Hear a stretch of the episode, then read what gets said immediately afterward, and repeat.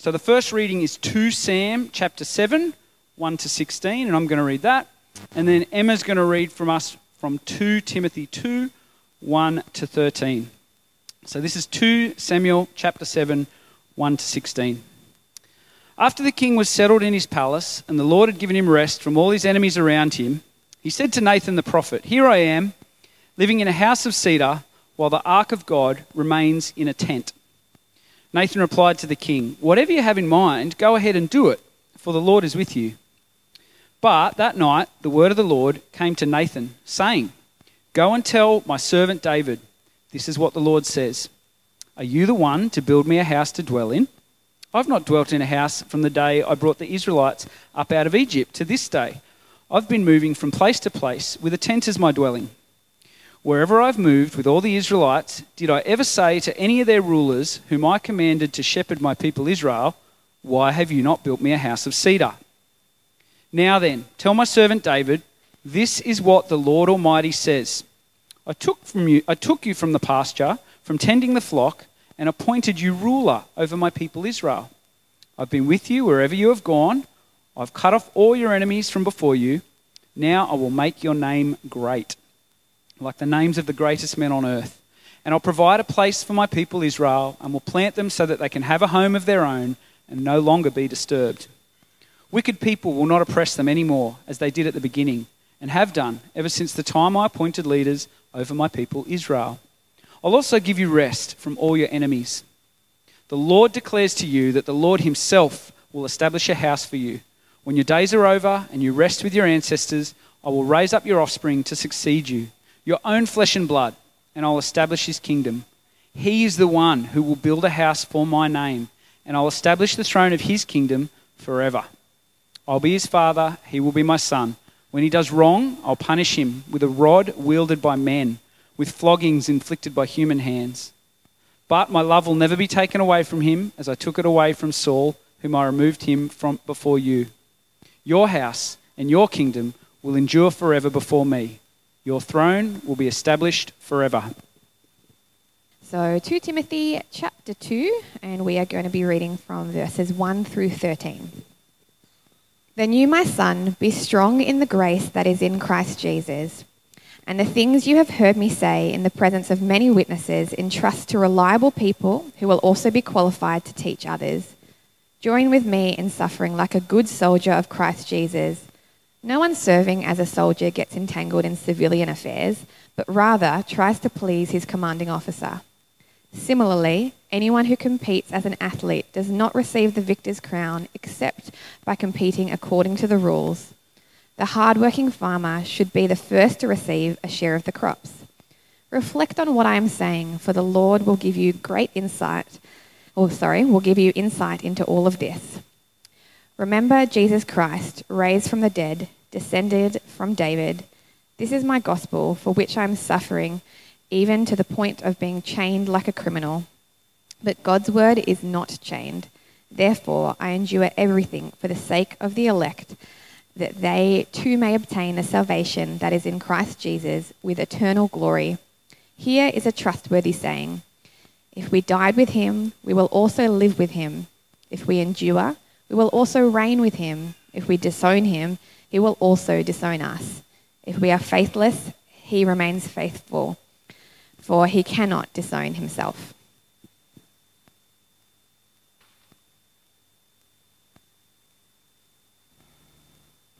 You know, sometimes in life, it seems like there's no way out. Like a sheep trapped in a maze designed by wolves. And you know that if you're ever in that situation, there are always two doors to choose from and through the first door. Oh, it's easy to get through that door, and on the other side, waiting for you, all the nummiest treats you can imagine Fanta, Doritos, L&P, burger rings, Coke Zero. But you know what? There's also another door. Not the burger ring door, not the Fanta door. Another door that's harder to get through. Guess what's on the other side? Anyone want to take a guess? Vegetables? No, no, not vegetable.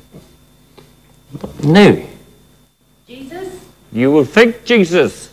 I thought Jesus the first time uh, I, I come across that door. It's not Jesus. It's another door. And guess what's on the other side of that door? Jesus. Jesus. Yeah, Jesus. It's tricky like that, Jesus. So let us pray to Jesus, please, to make it a bit easier to get through those doors and to find you and your bounty of delicious confectionery. Thank you, Selena. Take it away.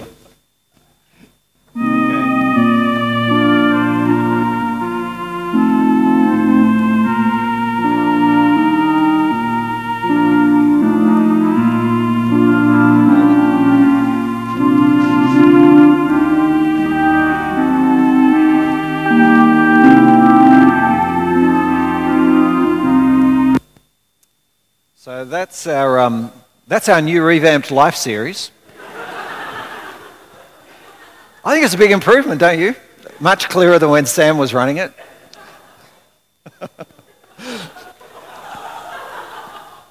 it's actually a movie called uh, The Hunt for the Wilderpeople, which is sort of New Zealand's answer to The Castle. Has anybody here never actually seen it? Put up your hand. You have got to watch that movie. It is absolutely sensational. It's not as good as The Castle, but that's kind of New Zealand all over. Really amazing, just not as good as Australia. It's just kind of the way it is. And every time I find myself watching that clip, which I must have watched it 30 times in the last week, I think I could grow as a preacher watching that. I find myself wondering is that really what people think of Jesus? Is that really what people think Christianity is actually like? Because you get the impression that Christianity is meant to be comforting nonsense, don't you? Uh, It's nonsense. Christianity makes absolutely no sense at all, but it's vaguely comforting. It's kind of nice to have around a time like a funeral. And Jesus is this slightly odd, tricky guy. He's not straightforward, he's not obvious. He's the kind of guy who's hidden behind two doors. And if that's what Christianity and Jesus is actually like, I think I'd rather go without, you know? But thankfully today we're going to see the real Jesus is actually much easier to get our heads around.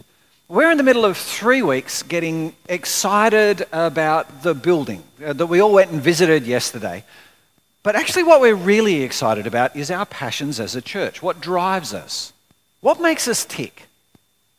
Because let's be honest, if it doesn't fit in with that, what is the point of a building?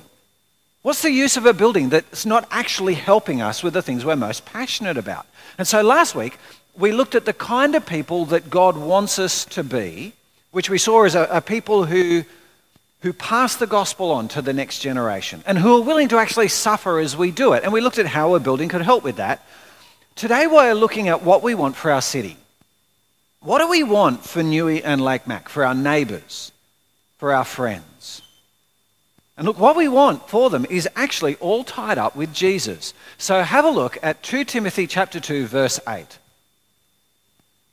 Paul says, "Remember Jesus Christ."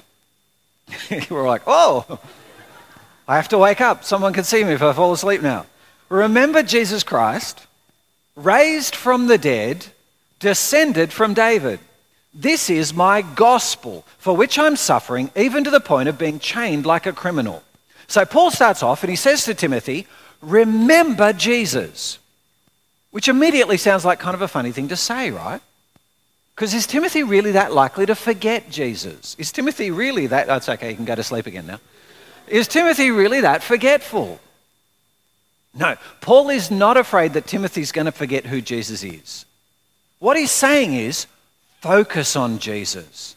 Dwell on Jesus. Have Jesus at the very front of your mind. Speak about him and preach about him. Remember him. So, what is it that we're supposed to remember?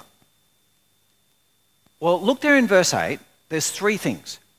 Remember that Jesus is the Christ, that he's raised from the dead, and he's descended from David. Three huge things to remember about Jesus that are all actually very much on one theme. Firstly, remember that Jesus is the Christ. He's the King, because that's all the word Christ means. It just means someone who's been anointed as a king. But there was actually one king that Israel had been looking for for centuries. And he was a particular descendant of David. Now, we saw it in our reading earlier. When David became king around about 1000 BC, he decided that he was going to build God a house, a temple.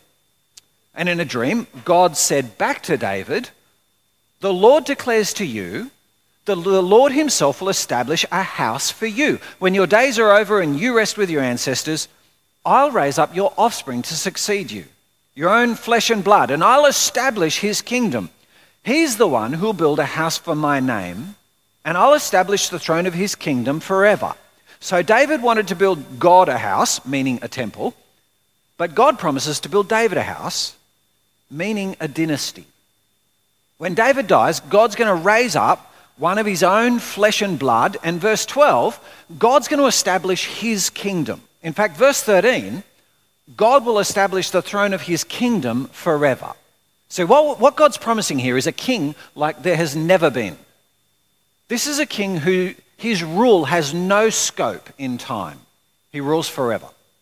And it has no scope in terms of geography, he rules everywhere. And so, throughout the centuries, the Jews were longing, they were waiting for who this king would be. And of course, at first, it looked like Solomon would be a really good bet. So, Solomon ruled the nations around him. He even built God's house, he built a temple.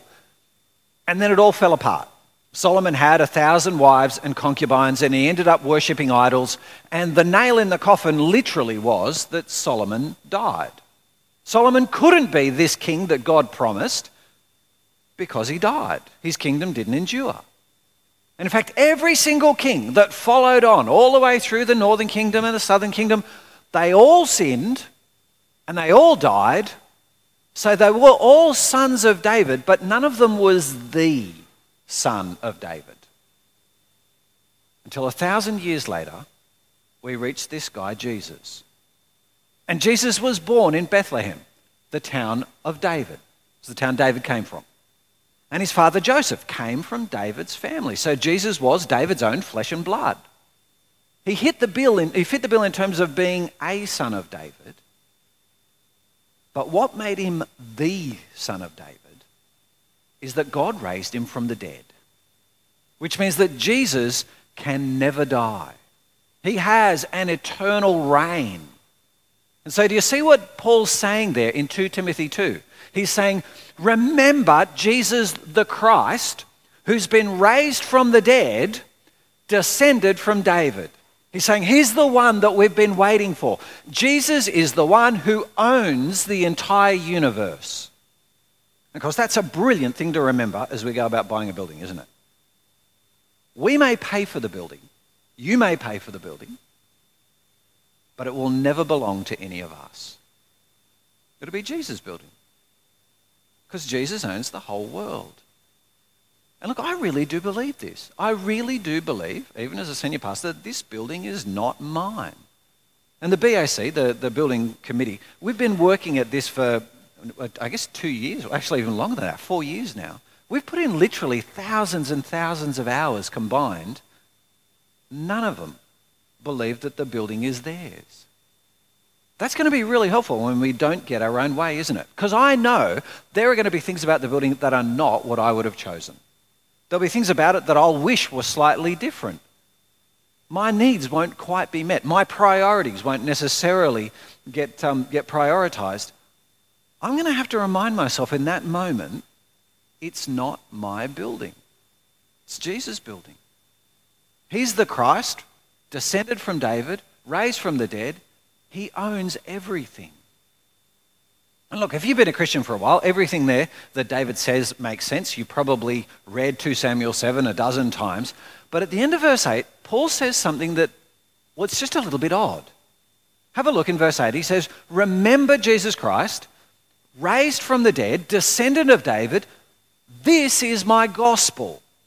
In other words, if you ask me what my message is, this is the message that I tell everyone. This is my gospel. Jesus is the king. Now, does that surprise you a little bit? Does Paul maybe leave something out that you would have put in? So just say a friend asks you, What's all this Christianity business about? And you finally get the chance to tell them about Christianity. What information would you always make sure you'd include? Jesus' death, right? We always want to make sure we say Jesus died in your place. Jesus paid for your sins. You don't have to be good to go to heaven. You've just got to trust in Jesus' death. Whenever we talk to people about Christianity, we always want to ram Jesus' death in there, which of course is right. The gospel is about Jesus' death. Remember, we're working our way through two, uh, 1 Corinthians, and a couple of weeks ago, Paul said to the Corinthians, For I resolved to know nothing while I was with you except Jesus Christ and Him crucified. So that's got to be absolutely right. Paul believes that Jesus dying on the cross is the gospel. So why does he preach a different gospel here? Why leave out Jesus' death and focus on his resurrection and rule? Well, it's because Jesus' resurrection and rule is the result of his death. Jesus' resurrection and rule is the reward for his death. Because Jesus was different to every other son of David. Every other son of David was selfish and sinful, and they all died. But here's Jesus, who for his entire life was perfectly obedient. And he sacrificed himself for his enemies, because that's what God wanted him to do. And because he was perfect and obedient, God raised him from the dead and he raised him to glory. He's raised Jesus to majesty and he's ruling right now. And Paul says, That is my gospel the majesty of Jesus, the rule of this risen king. I want everyone to know that Jesus is worthy. And look, if you're visiting our church, this is what we want you to know about us. The building thing, let it pass you by. But if you, you've come for it on a brilliant few weeks to find out what really makes us tick, and what really makes us tick as a church is, we want everyone to know that Jesus is the King. You see, Christians don't just tell people about Jesus because we love them.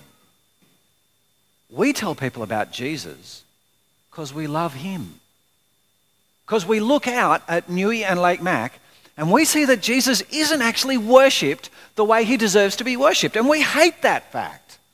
Jesus isn't loved and thanked the way he deserves to be. People don't thank Jesus for dying in their place, and we hate that fact. People don't listen to Jesus, and they don't adore him, and they don't sing to him, and we hate that. People, people treat Jesus like the way he's described in that Wilderpeople movie.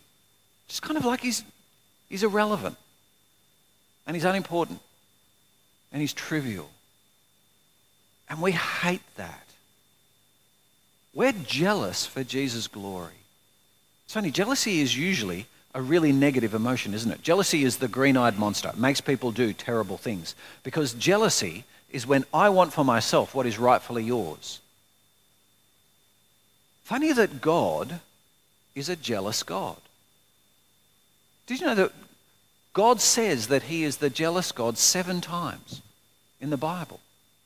In Exodus 34, he says, Do not worship any other God, for the Lord, whose name is jealous, is a jealous God. Even God's name is jealous. Because you see, worship is rightfully God's. Adoration is God's by right, and he refuses to share it with anyone else. God's jealousy is actually a right jealousy. And that's the jealousy we feel for Jesus. It's the jealousy Paul felt for Jesus. When Paul went to Athens and he looked around and he saw all these idols and people worshipping other gods, he was angry. It says literally, he burned inside his guts. That's how Paul felt when he saw Jesus not being treated the way he deserves to be treated. He wanted Jesus to be treated as the true king. He deserves to be treated as the true king. And I don't know about you, but I kind of want to feel a little bit more of Paul's anger about this. I want to look out at Newey and Lake Mac and feel angry that Jesus isn't adored. I want to feel more of the injustice of how Jesus is mistreated. I want my heart to ache for Jesus' lost glory. That'd be good for me. But at the same time, I really do want people to know it for their sake. You see, the people in this city are living under the most dangerous delusion you can ever have. They think they're their own kings. No one tells me what to do. I'm in charge of my own life, and no one can tell me how to live. No one can tell me what to do with my body. No one can tell me who I am. No one can tell me what to do with my time or my money. I'm in charge of my own life. But when Jesus comes back, that lie is going to be exposed in the most tragic way imaginable. As Jesus judges people and sends them to hell. And so it's desperate. It's desperate because we're not just talking about hypothetical people, are we? We're talking about the people we love. We're talking about our families. Talking about our workmates. Talking about our neighbours, the people we wave to every morning and every night, who are living in the most reckless danger imaginable. It's desperate that they hear, isn't it? The one thing that describes our church is remember that Jesus is the Christ. He's raised from the dead. He's descended from David. This is our gospel. And you know the thing? We ought to be really confident as we tell people about it. We should actually expect that our friends are going to be saved because God's word is not chained. So have a look at what he says next in verse 9. He says, This is my gospel for which I'm suffering, even to the point of being chained like a criminal. But God's word is not chained. Therefore, I endure everything for the sake of the elect. See, there's this great irony in Paul's life as he writes this letter to Timothy. The irony is, Paul serves the most powerful person in the universe. Raised from the dead, seated at God's right hand, Paul is the servant and the messenger of the most powerful person in the universe and yet he himself is chained like a criminal. He himself is writing from a prison cell. It's kind of ironic, isn't it? And yet, look what Paul says in verse 9. He says, But God's word is not chained. You can chain me, tie me down in one place, but you can't stop God's word from going out. Again, that's just a huge comfort for us, isn't it? So you say something unexpected happens, and it turns out we don't get this building. It's pretty unlikely, you know, we've got the right contracts in place, but imagine somehow this deal fell through. It'd be tragedy, wouldn't it? The end of the world. No, not really. Because the gospel can't be chained. The gospel's not chained to a building, it'll still go out. I was in Queensland this week speaking to a bunch of church pastors, uh, uh, doing a conference for a bunch of church pastors. And you might know that the Queensland Presbyterian Church has just gone into receivership. So they had an aged care wing, and it's essentially sunk the entire denomination. They're all in receivership. And it's hard to know the future of the Queensland Presbyterian Church, but there is a chance that they will lose the lot. Lose their buildings, lose their, all of their bank accounts, they'll lose the lot. There's a chance of that. And I sat in a room with 30 of their pastors, and I tell you what, it was inspiring. Because they were undaunted. They trusted Jesus. No matter what happens, the gospel is going to keep going out. We might lose our building, but that's okay. The gospel will keep going out. It was inspiring. Even if by some chance we did lose this building, God's word's gone out from our church for the last 30 years, and it's gone out around the world for the last 2,000 years. So we can have confidence. God's word's not chained. In fact, look in verse 9. Paul says God has his elect. So look in verse 9. He says, Therefore, I endure everything for the sake of the elect. And if you're exploring Christianity, that word elect might be a new idea for you. Uh, it's kind of like when we have an election as a nation, that's when we choose our government. That's what elect means. It means chosen. The reason God's word isn't chained is that God has chosen who his people are going to be. He actually chose them before the creation of the world. So, Ephesians chapter 1 up on the screen. Praise be to the God and Father of our Lord Jesus Christ, who has blessed us in the heavenly realms with every spiritual blessing in Christ. For he chose us in him before the creation of the world to be holy and blameless in his sight. In love, he predestined us for adoption to sonship through Jesus Christ. You see, before God even created the world, before you were born, before any of us were born, God chose a people who would be holy and blameless in his sight. And then the next word that gets used is a word that people often really struggle with is the word predestined. He destined people ahead of time. And verse 5 there, he did it because he loves us. See, it's funny. Sometimes as we're trying to get our head around this idea of election or predestination or being chosen, it can feel like a cold and clinical idea. Almost like a, a, kind of a conveyor belt. We're running along and God just flicks some people some way and some people the other, and that there's no actual emotion for God in it. But that's not it at all. Predestination, election, is all about God's love. Because the simple fact is, what I deserve is hell. What I deserve is judgment. Leave me to my own devices, and I will never come to God. But in His love, God predestined me before I'd done anything good or bad. In His love, God chose me. And then by the Holy Spirit, He called me. When the message came, the Holy Spirit called me and He gave me the faith to believe. At that point, you might be thinking to yourself, but does that mean then that I didn't choose God? If God chose me first, did I really actually choose Him at all? And the answer is, of course you did. You can remember if you chose God, if you became a Christian, you can remember making the choice, can't you? When I became a Christian, it was 1989, I chose to investigate. And I weighed up all the options and I looked at the evidence and I especially actually looked at other Christians' lives and I made the choice that I believe in this. I did all of that. It's just that God chose me first. Look how Luke describes what happened in Antioch. Paul has been preaching the gospel, and when the Gentiles heard the message, they were glad and honored the word of the Lord. And all who were appointed for eternal life believed. Do you see how both of those two ideas are together? God appointed people for eternal life. And then they heard the message. They heard that Jesus was the Christ, raised from the dead, descended from David, and they were glad. And they honored the word of the Lord and they believed. Of course, we choose God. But He chose us first, even before He made the world. Now, you know what this means? It means I'm confident as we go and speak to the people in Newey and Lake Mac. I'm supremely confident. Because I know that God has His elect in this city.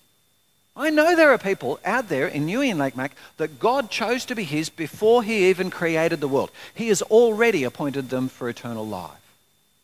All we have to do is find them. And that's the fun bit.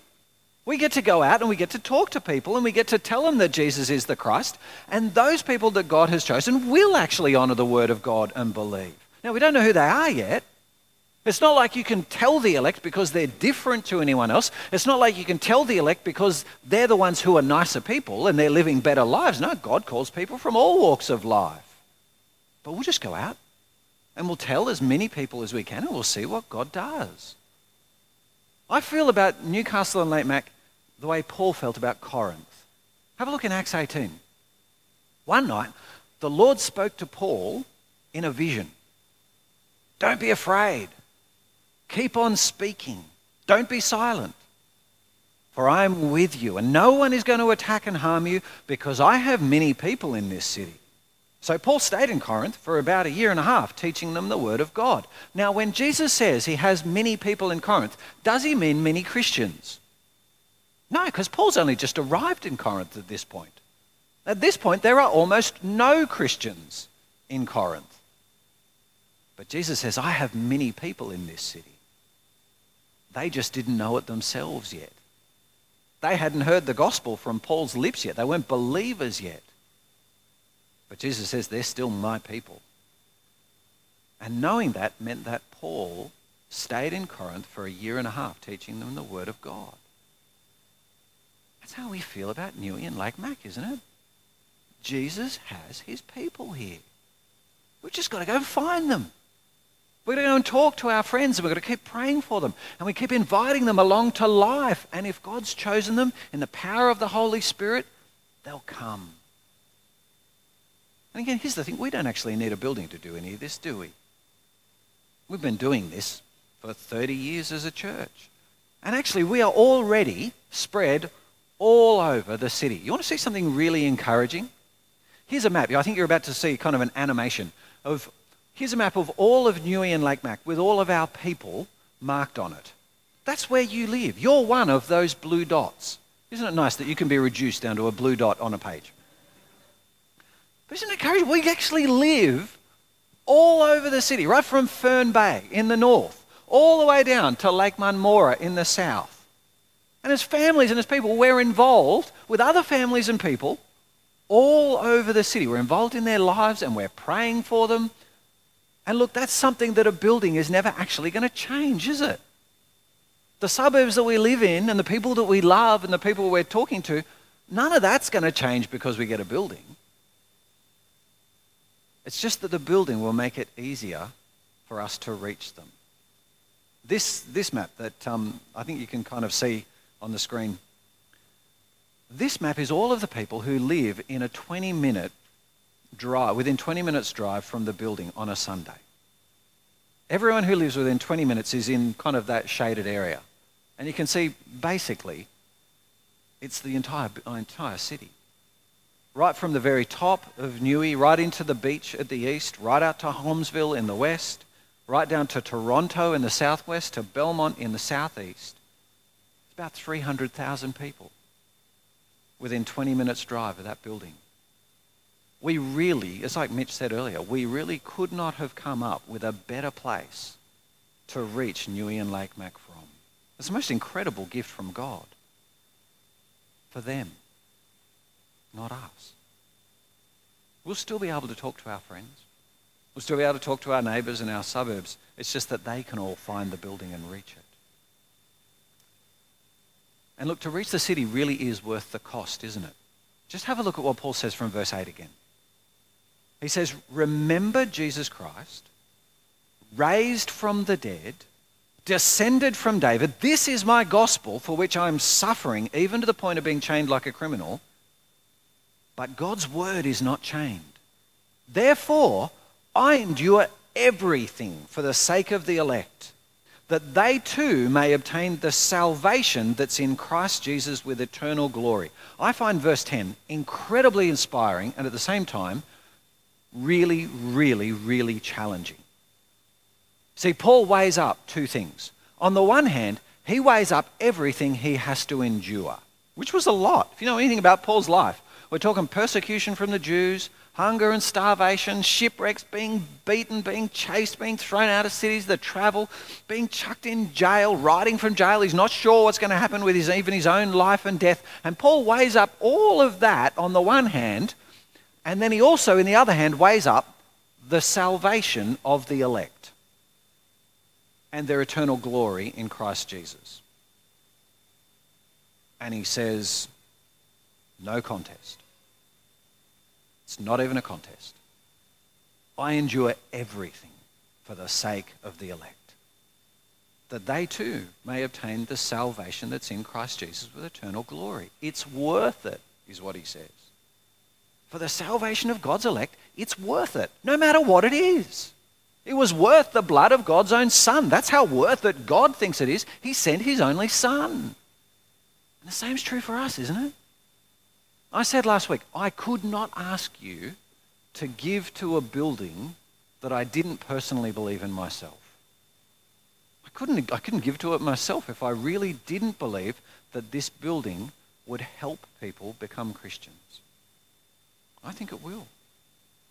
I think in the decades to come, hundreds of people, thousands of people are going to become Christians in that building because it'll locate us in community. People will be able to drive past and they will see us there. I loved something that someone told me last week. Just over the road from where the church is, there's an oval where kids play soccer every weekend. If you came yesterday, you probably saw them. They were parked in your spot.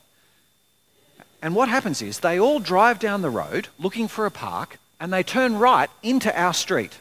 And they come to our driveway and they do a U and they turn around and park. Imagine if we opened the gate on a Saturday morning.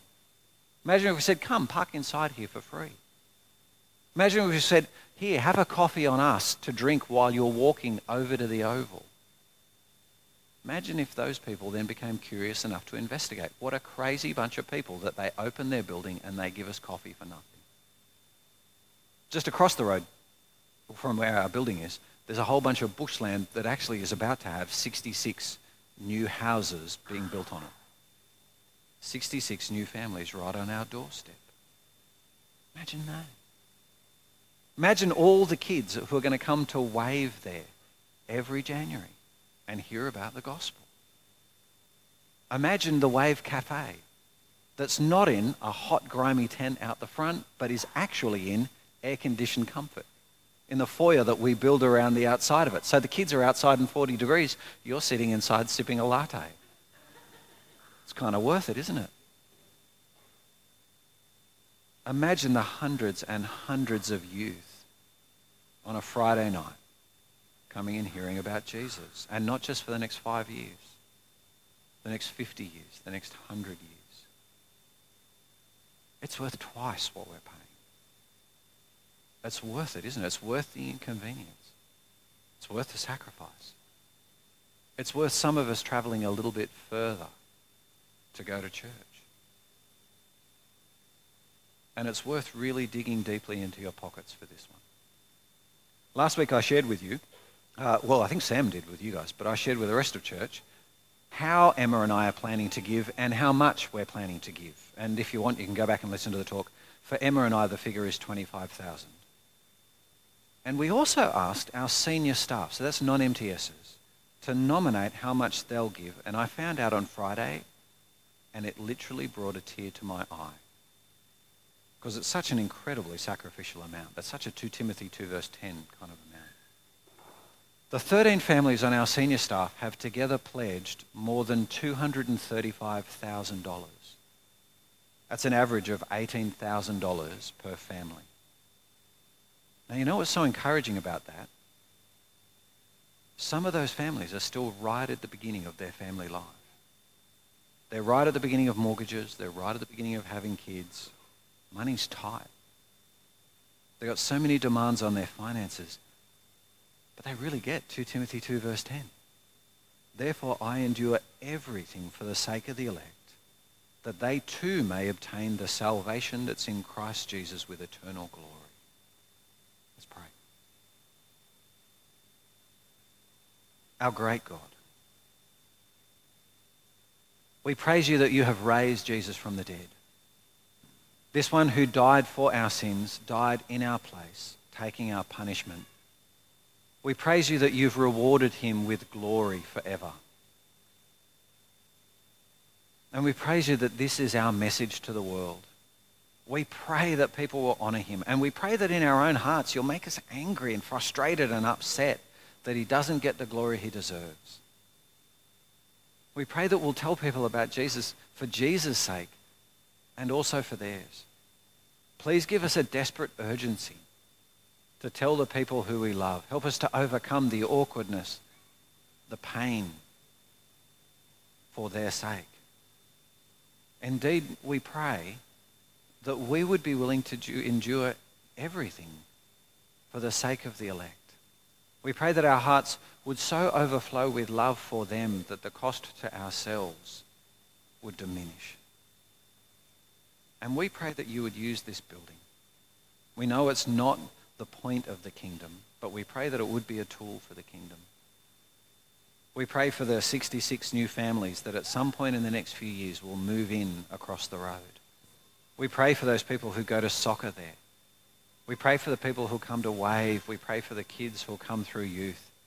We pray that people will become Christians in every single room in that building, in the auditorium, in the kids' center, in the foyer that we eventually build, out in the oval, in the bush, even in the toilets, we pray that you would bring people to Christ there because he truly deserves it.